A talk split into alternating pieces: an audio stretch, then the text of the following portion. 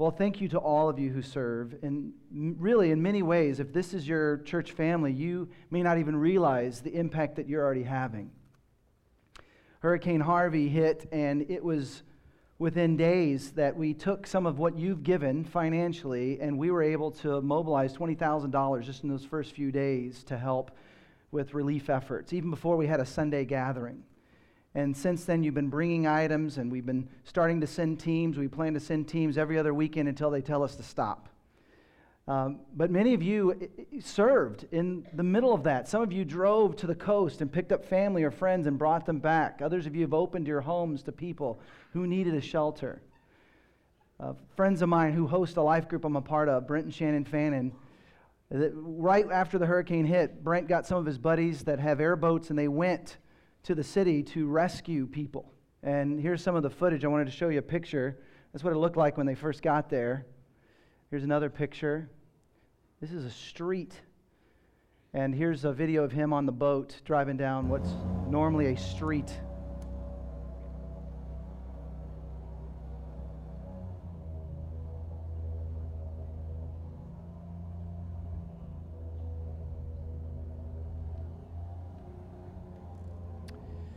We just had, uh, that's good. We just had uh, uh, our first team go, and um, some of them included John Burke, our senior pastor, Rob and Charles and John Short and others. Here's a picture of their work inside a house. And uh, the next one, that is what it looked like just a couple days ago. Still water in the streets. The pastor, who's been a friend of mine since college that we're teaming with, his name is Chris Seay, is a part of a church called Ecclesia. And they, in days uh, as this was going on, mobilized a thousand of their people to serve, even as so many others needed people to help serve them. And so he's actually recorded a video to thank you uh, for your efforts so far. Let's watch. Hey, Gateway Church, this is Pastor Chris Seay at Ecclesia in Houston, and I want to thank you. You guys have been generous and you've been remarkable, and you're just down the road. Sometimes the Bible reminds us, like, you need a friend that's close by, right? And having a friend, having a church that's just down 290, that's willing to step forward and lean in with us, it means the world to us. The need in Houston is significant. And uh, we're grateful that this week your pastor, John Burke, many of the pastors at a number of your campuses came down to spend time with us, to encourage us, uh, to bring supplies and some of the things that we need. Um, you're the kind of church that we uh, are excited to journey with as we try to meet some of these needs. I can hardly imagine or explain to you what it feels like to walk through neighborhoods in Houston, Texas, where I've had to begin to order mosquito nets for families. Uh, they're hoping and waiting that we can help them clean out their home and ultimately, eventually, restore and rebuild their homes. But in the meantime, they don't have any place to go. They're sleeping in their front yard or backyard, and mosquitoes are eating them up at night. It's nothing I would ever imagine we would need in Houston. Uh, the need is significant, but we're stepping forward to clean out homes, provide groceries, and the basic necessities that people need. So God bless you, Gateway. We couldn't do it without you. We hope to see many of you soon in the coming months as we make this long, difficult, but beautiful and redemptive journey together.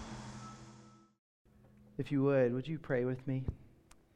God, we're just overwhelmed by the, the images and very aware that there are some that lost loved ones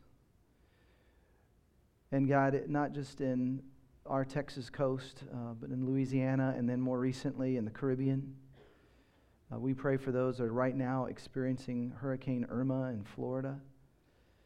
God, we are completely reminded of how much we need you, uh, how, how much you protect us, and how things could have been so very much worse. And we pray even now that that people who have suffered much would experience um, your presence and your peace, and they would experience your love even through our willingness to give and to go. And so, God, we just pray in the midst of all of this, a world that is reeling from catastrophe and places like Myanmar and Syria where refugees are running for their lives, where we live in a world where some of us are having to explain nuclear weapons to our kids, something we thought we may have been past. God, this world is broken and messed up, and we just know that one day you will fix everything Everything will be made right, justice will be real and true. And until that time, God, may we represent you well by serving and loving others, especially those who are hurting. In Jesus' name, amen. We live in a world that needs heroes, that needs us to rise up and become all that God created us to be. And maybe it shouldn't surprise us that we live at a time when superhero movies are the most popular. Maybe you've seen a movie, a little known movie called The Avengers, somewhat recently. And it, it captures our heart and imagination, but, but really it, it's more than just superpowers. I think what draws us in is this diverse team of people that shouldn't get along and don't get along, and yet they're united in a common cause, using their powers to rescue those in need. At one point in the film The Avengers, Nick Fury, played by Samuel L. Jackson, says this. The, di- the idea was to bring together a group of remarkable people, see if they could become something more, see if they could work together when we needed them to, to fight the battles we never could. That resonates in our spirit because we know there are battles being fought right now.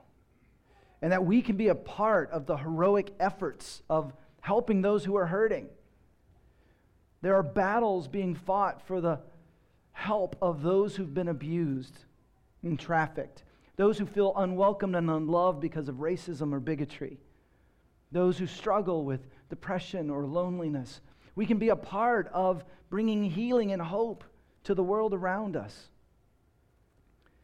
Jesus tells us to pray that God's kingdom come on earth as it is in heaven. And that's the job of the church. Those of us who follow Jesus, we can be a part of making that happen, helping that happen. Bill Hybels, a pastor out of Chicago, once said, There's nothing like the local church when it's working right. You see, God's idea was that unique people from a diverse background would come together to create a new family, a family that brings the message of faith, love, and hope by serving by sacrificing. In fact, the longest running, most expansive, most influential movement in the history of the world hasn't rested on well trained experts and professionals, but the men and women who voluntarily serve as part of the church. The world waits on us. The world needs us. A community of people willing to sacrifice for the good of others is unstoppable. And you may be thinking, well, superpowers, you know, I can't see through walls, I can't fly, I can't make myself invisible. But you might be thinking this is a little over the top, but did you know that the scriptures actually talk about how those of us who follow Jesus are empowered? We have power, supernatural power.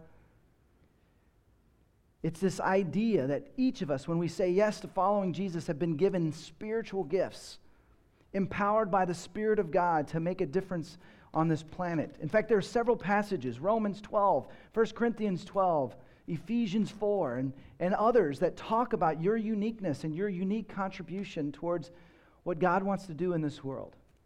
Listen to the picture painted in Ephesians chapter 4. But to each one of us, grace has been given as Christ apportioned it. Christ himself gave the apostles, the prophets, the evangelists, the pastors, and teachers to equip his people for works of service, so that the body of Christ may be built up until we all reach unity in the faith and in the knowledge of the Son of God, and become mature, attaining to the whole measure of the fullness of Christ. Speaking the truth in love, we will grow to become in every respect the mature body of him who is the head, that is Christ. From him, the whole body, joined and held together by every supporting ligament, grows and builds itself up in love as each part does its work. See, what we see from this scripture is that God is the one who gives gifts. It's not for us to pick and choose or to complain or compare, that God has given us gifts. And that the job of pastors is actually to equip the people with their gifts. I don't know if you grew up going to church. I grew up in Texas, and, and there was kind of this misnomer that, that our job was just to show up and to give a tithe so that the pastor could go out and do ministry. And, in reality, the, the job of the pastor is actually to free you, to equip you to actually be in ministry in your neighborhood, where you work, and as part of this community. The other thing that we discover is that These gifts have been given to be regifted. We're to use these gifts in service to others. We can't even discover our gifts without using them, and, and that's how we discover them by serving others with others. Since we're talking about superheroes, let me reference the first Spider Man, the real Spider Man, Tobey Maguire. His, I heard an amen. Uh, our, his uncle, if you remember, there's a moment in the story where his uncle tells Spider Man, and you know this with me, with great power comes what? Great responsibility. The same power that rose Jesus from the dead lives within us, the Spirit of God, and empowers us. Those of us who follow Jesus have spiritual gifts, supernatural gifts that make a difference in the lives of other people. And Ephesians 4 describes how together, working together, we are the body of Christ to the world around us. Listen to this again from Him, the whole body joined and held together by every supporting ligament, grows and builds itself up in love as each part does its work. Listen to the language describing the community of faith. We're joined, we're held together, supporting, growing, building each other up in love. See, it's describing more than just showing up every once in a while on a Sunday. It's describing a community, a church family, an extended family that actually knows each other and serves each other. And it can begin by coming on Sundays for sure. In fact, coming every Sunday and just asking God, God, speak to me and show me how to serve one other person here can make all the difference. But it goes beyond that. It goes beyond that to become serving others with others, letting others know you, and getting to know others along the way. And today, we're really honoring those of you who serve on Sundays. Some of you have been serving even for years with our children. I don't know if you know this, but our next gen team, they work with preschoolers, elementary school kids, middle school, and high school. And some of you have been doing this for so long, and I want you to know that your efforts are so meaningful. You are helping our children discover that there is a God and He loves them and His name is Jesus. You're helping these little ones discover their calling. You're helping these teenagers navigate the challenges of life as a teenager. And some of you have been serving as part of production and the arts. You, you create these experiences. You set up these chairs. You create the space where we can experience God, where we can even hear God's voice in the midst of crazy week. A place where we can come as a refuge and hear from Him. Some of you are part of our guest services team, our hospitality team. You greet us. You serve us with logistics in the parking lot or with the offering or at the connect spot. Some of you make tacos. Now, we're not supposed to say which gifts we like more than the others. but I want to tell you, I, have literally had someone tell me in the midst of all that this guest services team does that, that the way you welcome people and invite people in, I've had someone tell me that Sundays is the only day during the week where they receive a hug. And that's from you when you serve. So I want to thank you. If you're on the next gen team, the production, the arts team, the, the guest services team, you are making a difference. In a world that is mean and broken, you are bringing hope just in your act of service, your willingness to serve. But I, but I want you to notice what the scriptures tell us. See, when we serve, we're, we're ap- actually showing, demonstrating our superpowers. We're living connected we're connecting other people with God even as we connected with each others. We're holding together the body of Christ, doing battle for people in need. But I want you to hear what the scriptures tell us that when we serve, when we use these spiritual gifts, something happens in us. Again, Ephesians 4 13. So that the body of Christ is built up until we all reach unity in the faith and in the knowledge of the Son of God and become mature, attaining to the whole measure of the fullness of Christ. The whole measure of the fullness of Christ. When you serve, when you use your spiritual gifts, you're experiencing the fullness of Jesus. the creator of the universe who came and lived among us and lived a perfect life and taught with authority and brought healing to the crowds. The one who died on the cross and rose from the dead. You're experiencing, you can experience the fullness of Jesus when you serve. And the scriptures tell us right here that, that actually when we serve, it brings about unity. It actually increases our faith and we experience God. Yeah, that word, the knowledge of the Son of God. It's not about head knowledge, it's about experiential knowledge. When you serve, you're catching a glimpse of Jesus' love for us, Jesus' love for humanity. When you serve, you're experiencing God. Have you ever been frustrated in your relationship with God? Have you ever felt like you just wish God was more present, more obvious, that He wasn't so distant or so silent? The way you can experience Jesus is actually by serving. Sometimes it's in the act of serving that then the feelings might come. It's in the act of faithfulness that we begin to experience the fullness of God. See, we become more like Jesus when we are self sacrificial in our love. And what's beautiful is God takes us where we are and helps us move step by step, making progress. He, he takes you right where you are. That's what we try to do as a community. We say and we mean, come as you are. But we also acknowledge that, that if you're here, you probably don't want to stay as you are. That there is, a, there is progress you want made in your relationships, in your faith, in the way you experience life and treat others. And that happens in the context of serving. And maybe for some of you this fall, your next step is making this a regular part of your Sunday. I, I mentioned this a couple weeks ago, but we have a, a Sunday, two Sunday morning services and a Sunday night service. So no matter what time the Cowboys play, there is a service you can come to. Which, by the way, tonight it's at 7:30. So every week. Maybe your next step is just making this a priority and, and, part of your life. And, and maybe it's starting to spend time with God on your own, praying and, and reading the scriptures. Or, or maybe it's to take that next step and really serve others with others. And maybe you've been doing that and you're ready for that next step, going into someone's home, a life group, and getting to know others as you look at the scriptures together to apply to your life. See, serving gives us a glimpse of, of what Jesus summarized the entirety of the message of the scriptures loving God and loving people. When we serve others with others, we have the opportunity to do just that. But let me be real practical for a moment.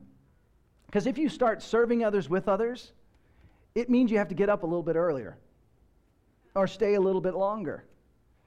Right? See, the, what we do is with our teams, we encourage them, if you serve on Sunday, to attend one service and and serve in another service. And that's really important because we burn out when we just give and give and give and never receive from God or from others. And so it's critical that we're investing in our own spiritual growth even as we invest in other people. In fact, what we discover in our own life is we burn out when we're serving and not allowing God to serve us. And the way we spend time with God is on our own, but also we spend time with God in corporate settings like this on Sunday mornings or Sunday nights. You can't love people without also loving God. And when we love God, He sends us out to love people. I want you to think of serving as like when you hear on the airplane, uh, if oxygen masks come down after you scream, make sure you put it on yourself. I don't think they say after you scream. Maybe that's just on Southwest. I don't know.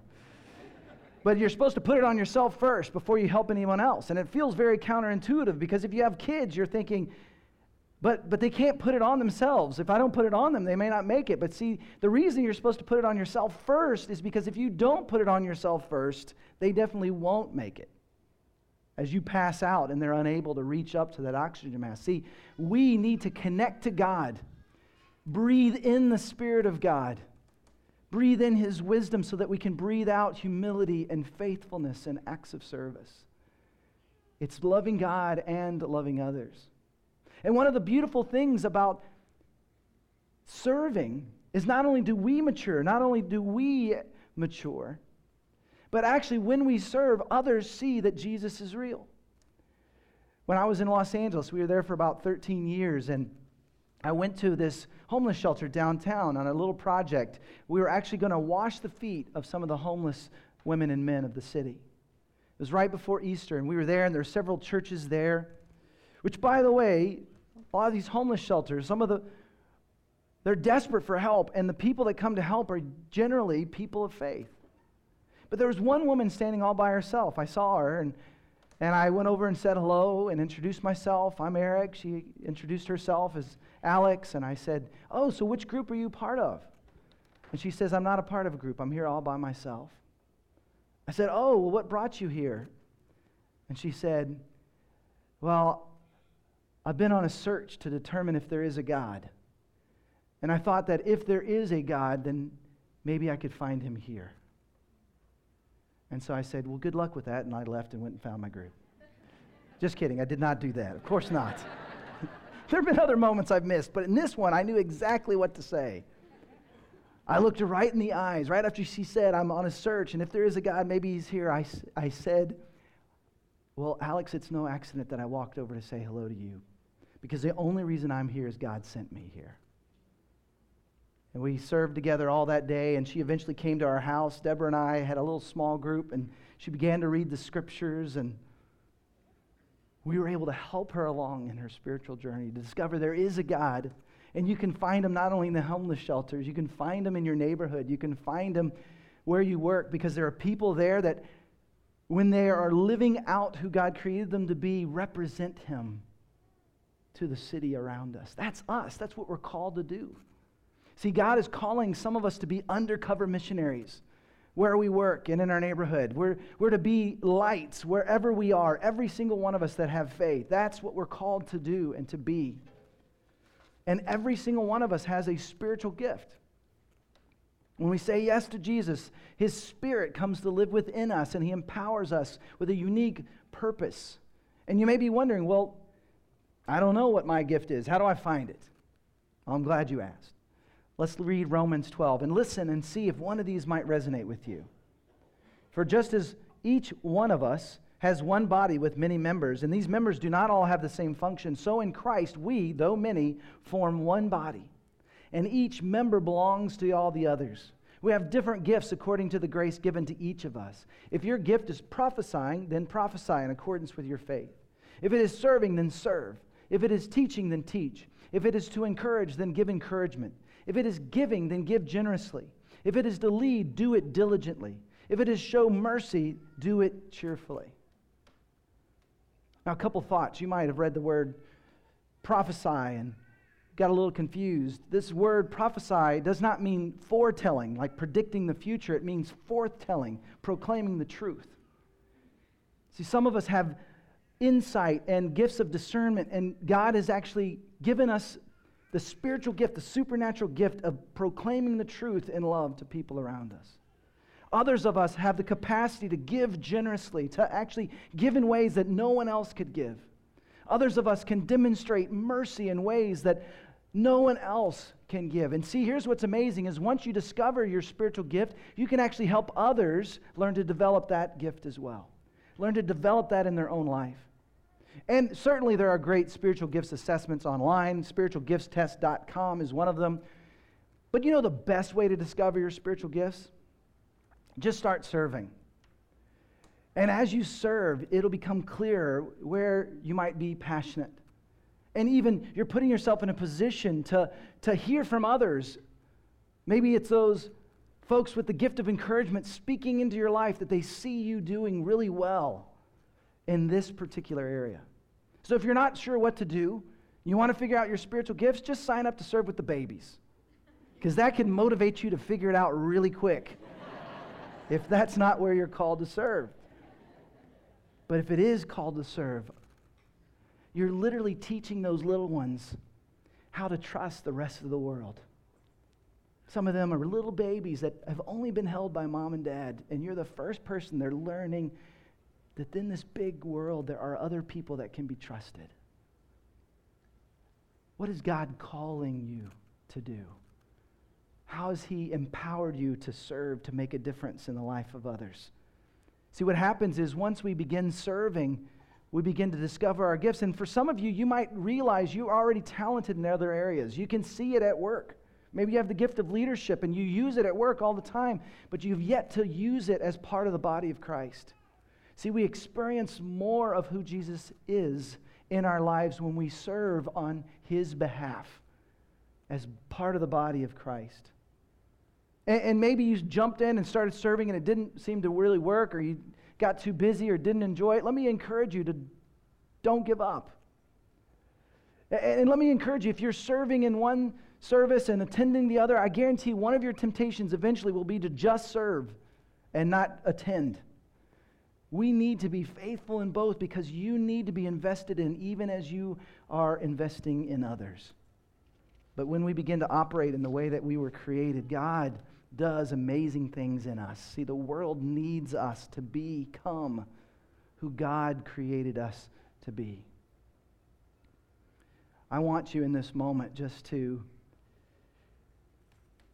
listen to God's voice. We're going to create a, a, moment of silence. And in that moment of silence, I just want you to pray, just in your heart, in your mind God, would you speak to me? Show me how you want me to serve, who you want me to serve. Just allow the moment of, of silence to be a chance to let God whisper into your heart, into your mind, what, what He has for you the calling, the, the dream He has for you. So, in this moment, take advantage of this moment. And let's just pray in our own hearts and listen to God's whisper.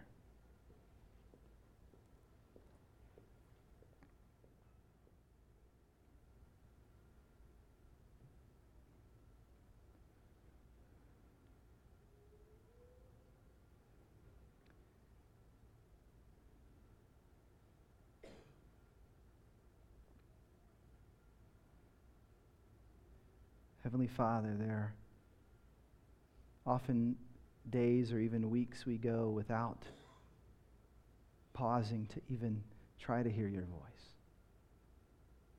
God, there are some of us that, that we had a thought that has to be from you because it is far more selfless and requires far more courage than what could be our own thought.